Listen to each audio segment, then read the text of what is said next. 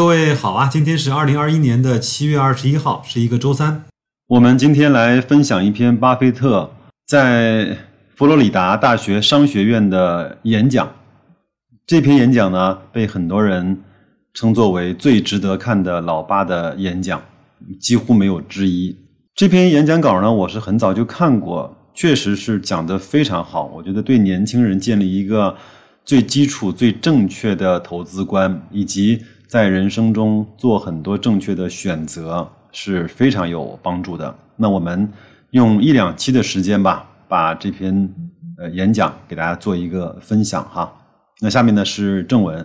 老八呢对学生们说啊，你们都特别的聪明啊，勤奋努力，所以呢我今天只讲品行。那么为了更好的思考这个问题呢，我们不妨一块儿做一个小游戏。你们都应该很了解你身边的同学，对不对？假设你现在可以选择一个同学呢，买入他一生之内百分之十的收入，你不能选富二代，只能够选那些靠自己奋斗的人。各位。仔细想一下，你会选班里的哪一位同学买入他今后一生之内百分之十的收入？你会给所有的同学做智商测试吗？你选那个智商最高的吧？未必吧。你会选那个考试成绩最好的吗？也未必。你会选择最有拼劲儿的吗？也不一定，因为大家都很聪明，也都很努力。所以你会主要考虑的是哪些因素？好好想一想，你会把赌注压在谁的身上？也许呢，你会去选择那个最有认同感的那个人，那个拥有领导力却说是别人的功劳的那个人。我觉得让你做出决定的应该是这样的品质。找到了你最钦佩的这位同学之后呢，想一想他身上有哪一些优秀的品质，拿一张纸把这些品质呢写在纸的左边。下面呢，巴菲特又说了，我们要增加一点难度啊。那么，为了拥有这一位学生今后一生百分之十的收入呢，你还要同时做空另外一位同学今后一生百分之十的收入。这个呢更好玩。你想想看，你会去做空谁？你不会去选那个智商低的，你会去选那些招人烦的，那些成绩很优秀，但是呢，你就是不想理他们那些同学。不但你烦他，别人们也烦他。想想看，他为什么招人烦？原因可能有很多，这样的人可能是自私自利、贪得无厌、投机取巧，或者是弄虚作假。类似这样的品质，你想一想还有什么？请你把它写在刚才那张纸的右边。现在来看一看这张纸啊，你分别写下来了两列的品质。你发现了吗？这些品质不是把那个橄榄球扔出六十米，不是十秒钟能够跑完一百米，也未必是相貌在全班最出众。左边这些品质，你如果真想拥有的话，你可以去拥有。这些呢，关于行为、脾气和性格的品质是能培养出来的。在座的各位，只要你想获得这些品质，没有一个你是得不到的。那么再来看一看右边这些品质，那些令人讨厌的品质，没有一个你是非有不可的。如果你身上要有的话，你如果想改的话，是可以改得到的。大多数行为呢，就是习惯成自然。我已经老了，但是你们还年轻，想摆脱恶习的话，年轻人做起来可能更容易。常言道，习惯的枷锁，开始的时候轻的令人难以察觉，但到后来却重的无法摆脱。这句话，老爸说，我认为他特别的在理。我在生活中啊，看到过一些人，他们有的人呢跟我年纪差不多，有的人呢比我年轻十几二十岁，但是呢，他们染上一些坏的习性，把自己就毁了，改也改不掉，走到哪儿都很招人烦。他们原来不是这样的，但是习惯成自然，积累到一定程度，想改也改不了了。你们还年轻。想养成什么好的习惯，想形成什么样的品格都可以，就看你自己是怎么想的了。老八呢，接着说啊，本杰明·格雷厄姆呢，十几岁的时候就观察他自己周围那些令人敬佩的人，他对自己说：“我也想成为那个被人敬佩的人，我要向他们学习。”格雷厄姆呢，发现学习他敬佩的人呢，像他们一样的为人处事是完全做得到的。他同样观察周边那些令人厌恶的人，摆脱他们身上的缺点。我建议大家把这些品质写下来，好好想一想，把品质养成习惯。最后，你想买入谁的百分之十的收入，你就会变成他。最后呢，老八呢给了很多学生呃特别多的鼓励啊。他说：“你们已经确定拥有了自己百分之一百的收入，如果能够再拥有别人百分之十的收入，这多好！你选择了谁，你都可以像他一样。”这个呢是老八在发表他的主旨演讲的第一段讲的，我觉得也非常的好。他其实在这段文字里面并没有讲任何的投资，他更多讲的是做人，对吧？那我觉得投资其实什么样的人就会。迎来或者是呃遇上什么样的投资？他下面呢回答了一些问题，这些问题有的比较具体，有的也比较抽象。那我把它在回答这些问题的时候，一些特别值得我们去关注的观点呢，分享给大家。老八在一个问题里面说啊，他说我年轻的时候呢，钱特别少，但我呢也没盼着以后钱多了要过不一样的生活。从衣食住行来看，你想想看，大学生和巴菲特，你我之间有什么样的差别吗？我们穿一样的衣服，我们都喝那个天赐的可口可乐，哎，又做了一次广告哈。我们都吃上了麦当劳，还有美味的 DQ 冰激凌。我们都住在冬暖夏凉的房子里，我们都在大屏幕上看橄榄球赛。你在大电视上看，我也在大电视上看，我们生活的完全一样，没有什么差别。如果你要生了病，一样会得到良好的治疗。我们唯一不一样的情况是，我有一架小飞机可以飞来飞去，我特别喜欢这架飞机，但这是要花钱了。除了咱们的出行方式不一样，你说有什么是我能做，但你却做不了的吗？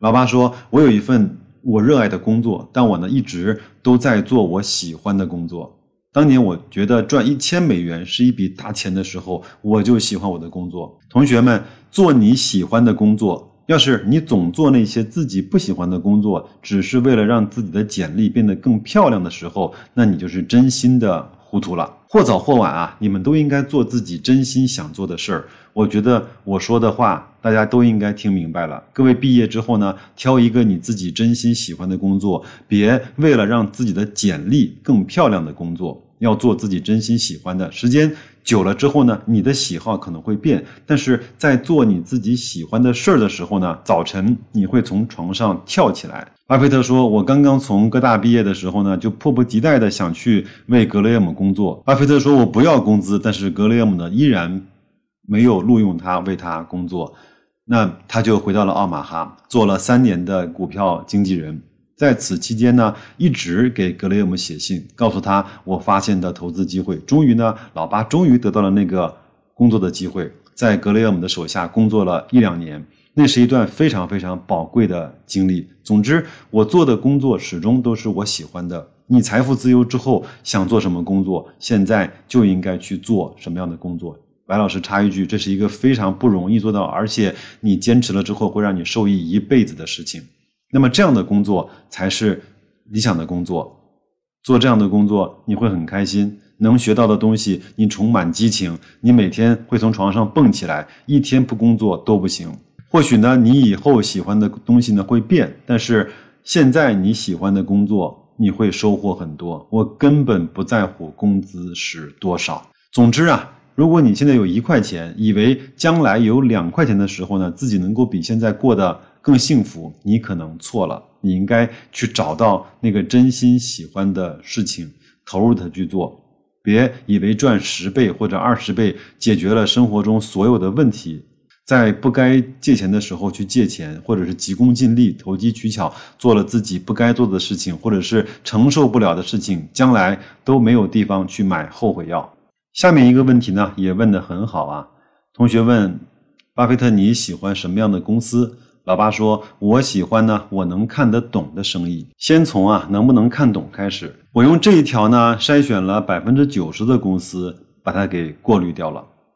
我不懂的东西很多啊，好在我懂的东西呢足够用了。有些东西呢你是能看懂的，比如说可口可乐，是我们都能够看得懂的。这个产品呢，从一八八六年开始呢，就基本上没有变过。可口可乐的生意啊是很简单的，但是却不容易。我不喜欢很容易的生意，生意很容易呢，就会招来竞争对手。我喜欢有护城河的生意，我喜欢拥有一座价值连城的城堡。守护城堡的公爵呢，德才兼备。我希望这座城堡周围有宽广的护城河。护城河的表现形式有很多。我们的汽车保险公司盖可，它护城河就是非常低的成本。那么在哪儿能够找到这样的好生意呢？我的想法是从那些简单的产品里去寻找好生意，像甲骨文、莲花、微软这些公司，我搞不懂他们的护城河十年之后会怎么样。比尔盖茨呢，是我遇到过的最优秀的商业奇才。微软呢，也拥有着巨大的领先优势，但是我真的不知道微软十年之后会怎么样。也无法确切的知道微软的竞争对手十年之后会怎么样，但是我知道口香糖这个生意十年之后会怎么样。互联网再怎么发展都不会改变我们嚼口香糖的习惯，好像没有什么能够改变我们这个习惯。肯定会有更多新品种的口香糖出现，但白键和黄键会消失吗？不会。你给我十亿美金让我去做这个生意，去挫一挫键盘的威风，我做不到。我就是这么思考的。我自己设想，如果我也有十亿美金的话，我能够伤着这家公司吗？你明天给我一百个亿美金，让我在全球和可口可乐去竞争，我能不能把可口可乐打倒呢？我做不到。那所以这样的生意就是好生意。总结一下，我寻找的呢是简单的生意，很容易理解，当前的经济状况良好，管理层的。德才兼备这样的生意，我能够大概看出来它十年之后的样子。有的生意呢，我看不出来它十年以后会怎么样，那所以我就不买它。一只股票，假设从明天开始呢，纽约股票交易市场就关门了，我就不愿意持有了。那这样的股票呢，我也不会买。我买一家农场，五年里面没有人给我的农场报价。只要我的农场生意好，我就很开心。我买一个房子，五年里没有人给我的房子报价，只要房子的回报率达到了我的预期，我也很开心。但是呢，有很多人买完股票之后，第二天一早开始就盯着那个股价来看，看股价来决定自己的投资做得好还是不好。这样的做法真的是糊涂到家了。买股票就是买公司，这是格雷厄姆教给我最基本的道理。其实你买的不是股票，是公司一部分的所有权。只要公司的生意好，而且你买的价格不是高的离谱，你的收益其实也差不了。投资股票就这么简单，要买你能够看得懂的生意，就像买农场，你肯定买自己觉得合适的，也没有什么复杂的。今天咱们就先分享这么多吧。那第二期呢，我再给大家分享一些巴菲特对一些行业的看法，包括对个人投资者是分散还是集中。还有呢，他也大概说了一下，愿意花多少钱来买一家公司，其实是一个非常非常难做的决定，好吗？那咱们就下一期再见，各位工作顺利，投资愉快，再见。